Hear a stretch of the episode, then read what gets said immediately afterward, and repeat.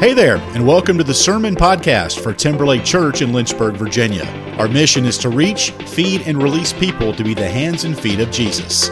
You can learn more at our website, timberlakeumc.org. We hope you enjoy today's message.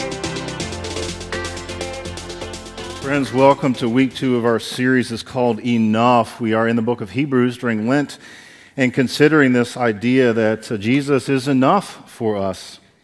So I went looking this week for the best jokes to use for this sermon series. Um, they're pretty limited, unfortunately, um, especially in the sense that the punchline for every joke is the same. So when you go to the Holy Land, maybe you've been to the Holy Land, you know this. Um, in all the breweries, there's only men. And if you want to brew beer in, in the Holy Land, you have to be a guy. Do you know that? The Bible says it. Do you know what the Bible says? Hebrews. Hebrews. I told you it's not very good. Um, how does Abraham make his tea? How does Moses make his coffee? Is really good. All right, that's enough of that. Oh, that's ridiculous. let's get to work here, friends. Um, during Lent, we are studying Hebrews, and again, the main point of Hebrews is the sufficiency of Jesus. And that's why we're calling our series Enough, because the he- book of Hebrews is clear. Jesus is enough for our salvation, for our peace and contentment, for abundant life. And so let's just do a little recap where we've been, where we're going. Chapter 1 of Hebrews, Christ is the heir and the creator. Chapter 2, we said you got to watch out for drift. You got to be careful that you don't drift away from faith in Christ. Chapter 3, which we are not going to preach on, talks about how Christ is greater than Moses. Now, if you're keeping up with your readings according to our Timberlake reading plan for Hebrews, you'll read chapter 3 this week. I think it's Tuesday and Wednesday. Um, by the way, you can follow with our reading plan through your Church Center app on your phone, or you can follow through the website, and we'll send you an email tomorrow and every Monday to keep up with the reading plan. So I hope that you'll be reading with us as we go through the book of Hebrews. Today is chapter 4, verses 1 through 11. We're going to talk about the promise of rest. And then next Sunday, we're going to talk some about the second half of chapter 4, which is the role of Jesus as our high priest. Uh, but for today, the first 11 verses of chapter 4. So let's get into it. Ready? Hebrews chapter 4, verse 1 says this Therefore, while the promise of entering his rest is still open, let us take care that none of you should seem to have failed to reach it. All right, so put on your Bible scholar hat for a moment. What words jump out to you as theologically significant in this verse? When you read the Bible and you're studying it, you're doing a close reading, one of the things you want to do is just look for key words. So, key words, just shout it out. What do you see? Promise. Therefore, what else? Rest. Someone said, take care. Okay, good. You've got them, right? That's exactly right. Therefore, promise, rest, take care. So the author is reminding us that we need to take care, we need to pay attention because there is a promise and it is still available for us. It is still open. Open is a really good word in this verse. And the promise is for rest. The promise is for rest. Theologically, what does rest mean in Hebrews? Well, how do we know that? Well, one of the ways to know that is you go into the remainder of the scriptures and look and see how the Bible defines rest in other places. And then you bring those ideas back to Hebrews 4 and use that as an interpretive lens to interpret what the author of Hebrews is saying to us. This is what John Wesley used to say as Scripture interprets Scripture. So when you're not sure about what one part of the Bible means, you read it in the context of another part of the Bible and you make it make sense. So rest means a lot of different things. We're going to talk about four of the meanings of the word rest. And the first is the promised land the promised land. When Abraham and God made a covenant together, God promised Abraham two things. Do you remember what they were? Children, very good, and land, very good, a home. So descendants and a home. Right, so that is the promised land, and the promised land is a good land flowing with milk and honey, and it's beautiful and right, and it is a place of rest for the children of Israel. This is how Deuteronomy 12 puts it. Therefore, in the presence of the Lord your God, you and your family shall eat and rejoice. You will cross the Jordan and settle in the land. Okay, this is the promised land. In the land the Lord your God is giving you as an inheritance, and he will give you what?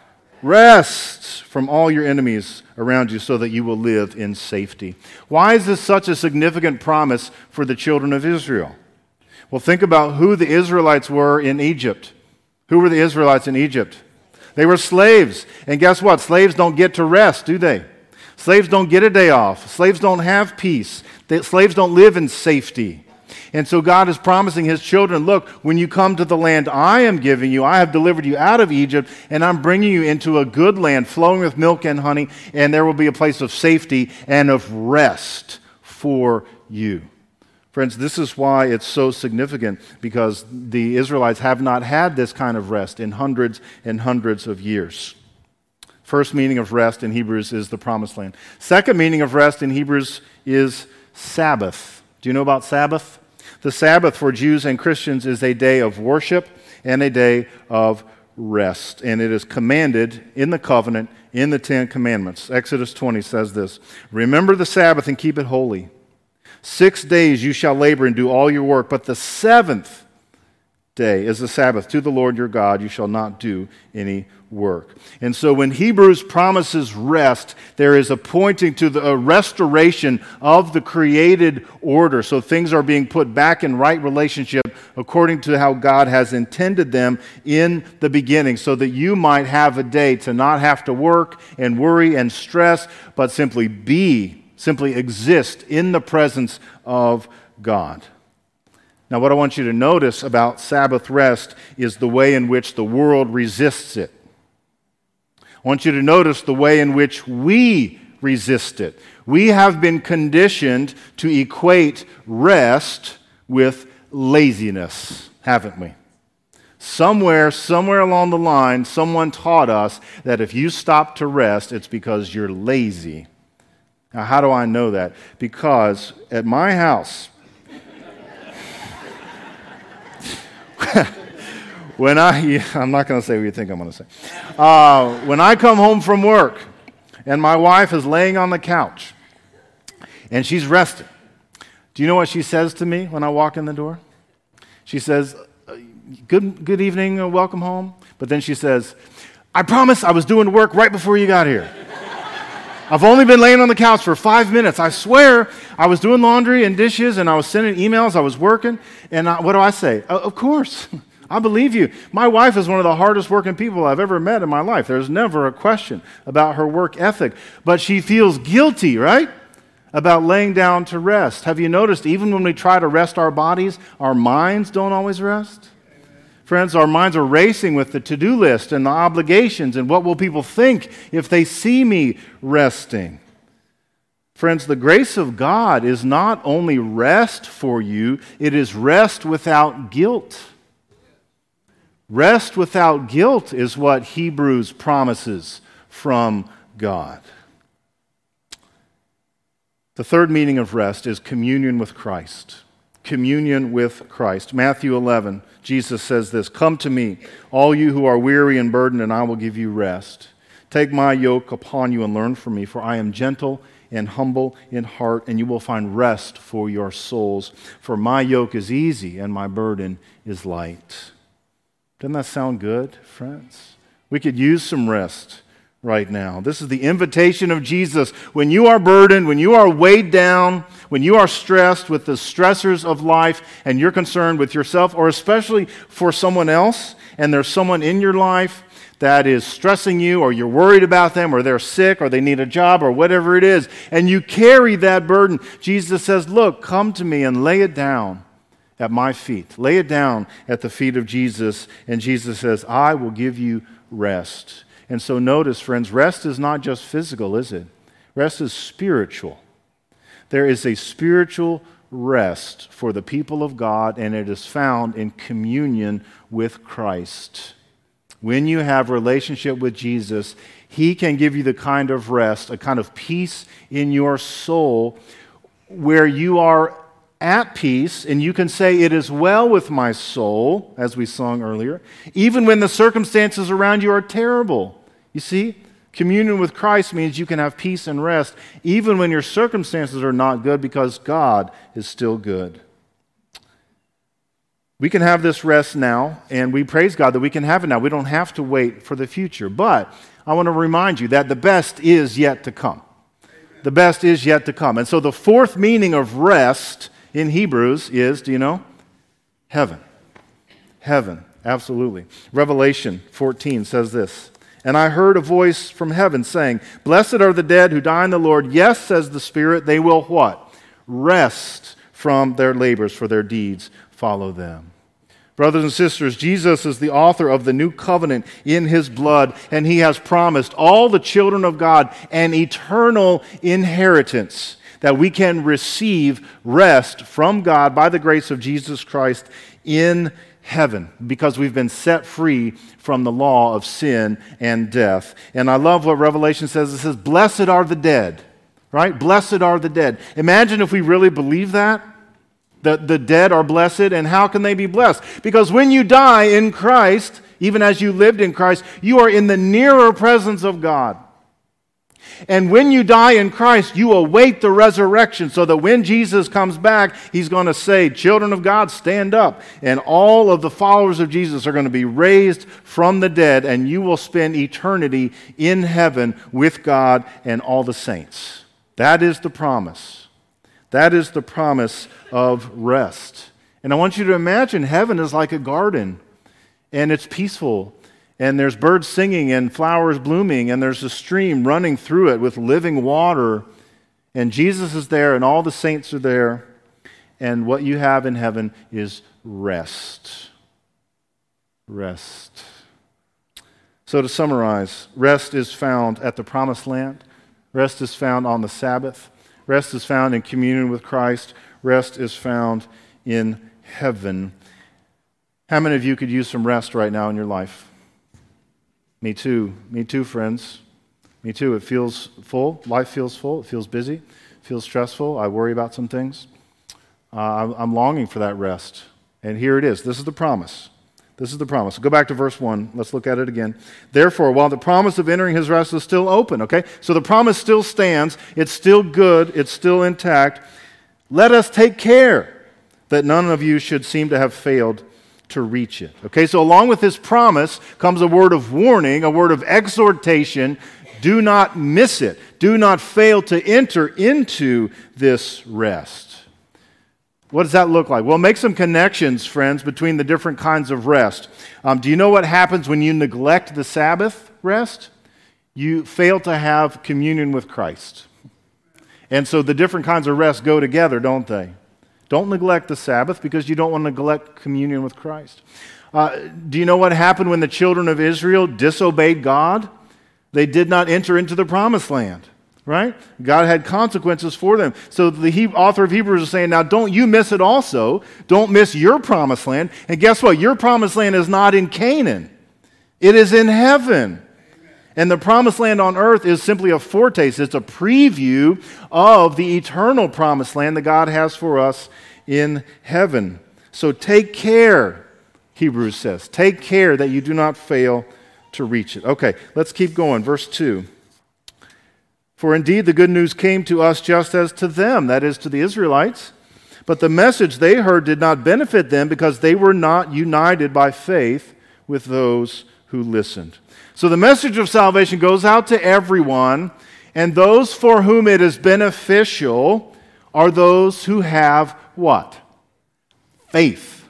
Friends, faith is the key that unlocks the door to salvation. So when, the, when Hebrews says, come and walk in, this is not some kind of work where you have to labor and earn it and try to make yourself good for God. Not at all. This is the open door, and all you have to do is walk through the doorway is the doorway of grace. It is the invitation, it is the gate of heaven for you to walk in and come in through the grace of Jesus Christ because his grace is enough for you. Verse 3 says, For we who have believed enter that rest, just as God said, As in my anger I swore, they shall not enter my rest though his works were finished at the foundation of the world. This is actually a quotation from Psalm 95. So, again, notice the way that the scripture connects one to another Old Testament, New Testament. Okay, uh, God is saying, In my anger, I swore to myself, I'm not going to let them enter my rest. Okay, so again, briefly the story the children of Israel disobey God. They're wandering, they're going their own way, they're worshiping a golden calf instead of the living God. And God says to himself, Fine enough, you know, there's a consequence for your sin. If that seems far fetched to you, imagine being a parent. Imagine having children who disobey you or grandchildren who are naughty, right? Do you ever get exasperated with the children in your life? And you're like, Are you kidding me? I've told you this a hundred times, right? And they still don't do it. And so there's consequences, right? there's consequences. And so there's consequences for Israel. The good news of Jesus Christ is the way is still open, friends. The way is not shut, it is open for us. Verse 4 For in one place it speaks about the seventh day as follows, and God rested on the seventh day from all his works. Okay, so Sabbath is built into creation itself, right? In seven days, God made all of the things that are in the world. God made the heaven and the earth and the stars and the sun and the moon, and God made all the animals. And on the seventh day of creation, God rested. Now, why did God rest? Do you know? Because he was tired? No, God doesn't get tired. No, you get tired and I get tired, but the Lord does not get tired. The reason God rested, I think, this is my interpretation, I think the reason God rested, one, is to enjoy what he has made to look around and say, oh, isn't this good? And this, the Bible says in Genesis that um, God would go on walks in the garden in the cool of the evening with Adam and with Eve. And the second reason, I think, is to declare finally, this is perfect just the way it is. You know, God doesn't need to go on tinkering with it and messing with it and improving it because it's already very good just the way God has made it. So God takes a break to enjoy and to declare that this is good. Now, uh, think about the Sabbath from the point of view of Adam and Eve. Okay? On which day in creation, of the seven days of creation, on which day were humans made? Do you know? Say it louder. The sixth day, that's right. The sixth day they were made. And so then on, on the next morning, on the seventh day, when Adam and Eve wake up, what do they wake up to? They don't wake up to an alarm clock and they don't wake up to a to do list and hurry up and get yourself ready and get your kids ready and go to work, right? What is the seventh day when they wake up? Rest. It's Sabbath. Do you understand what this means? It means they did not earn their rest. They did not work a full work week, you know, and then say, okay, finally, I've earned this break. No. Sabbath is a gift. All they did was receive it. They didn't have time to earn it. All they did was receive it. Friends, rest is a gift. Rest is the grace of God. It's not something that you, you deliberately earn by working harder so you can take time off. No. Rest is a gift, it is the grace of God.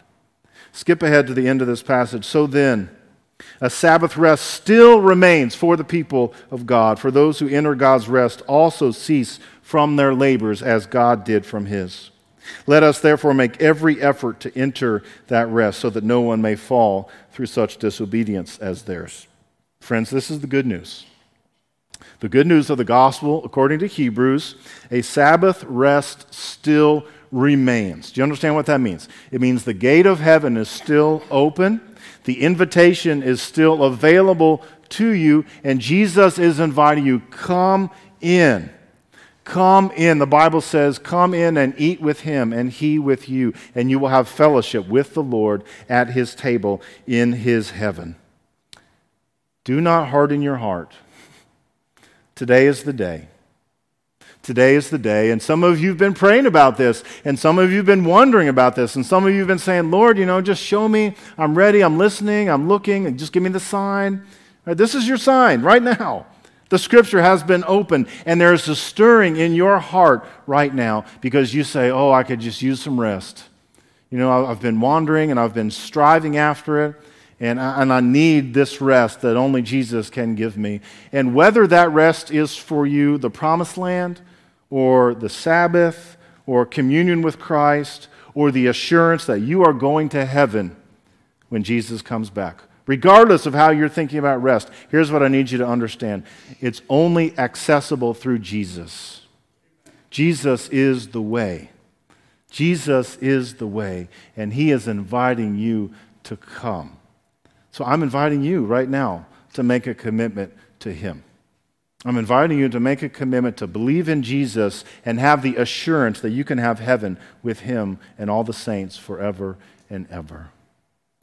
Now, maybe you've made this commitment before and it's a chance to do it again, or maybe you've never made this commitment before in your life. Friends, I'm inviting you right now to make a commitment to Jesus Christ. And so, our musicians are going to come and they're going to play. And, and uh, if you'd like, uh, you can come forward, and uh, some of our pastors will be here at the front of the room to pray with you if you'd like to have someone to pray with you. Or you can just pray right where you are at your seat. But what I want you to know about this time is this time is for you. This Sabbath day, God has set it aside for you. The Bible says it's, man was not made for the Sabbath, the Sabbath was made, was made for humans. This day is a gift for you.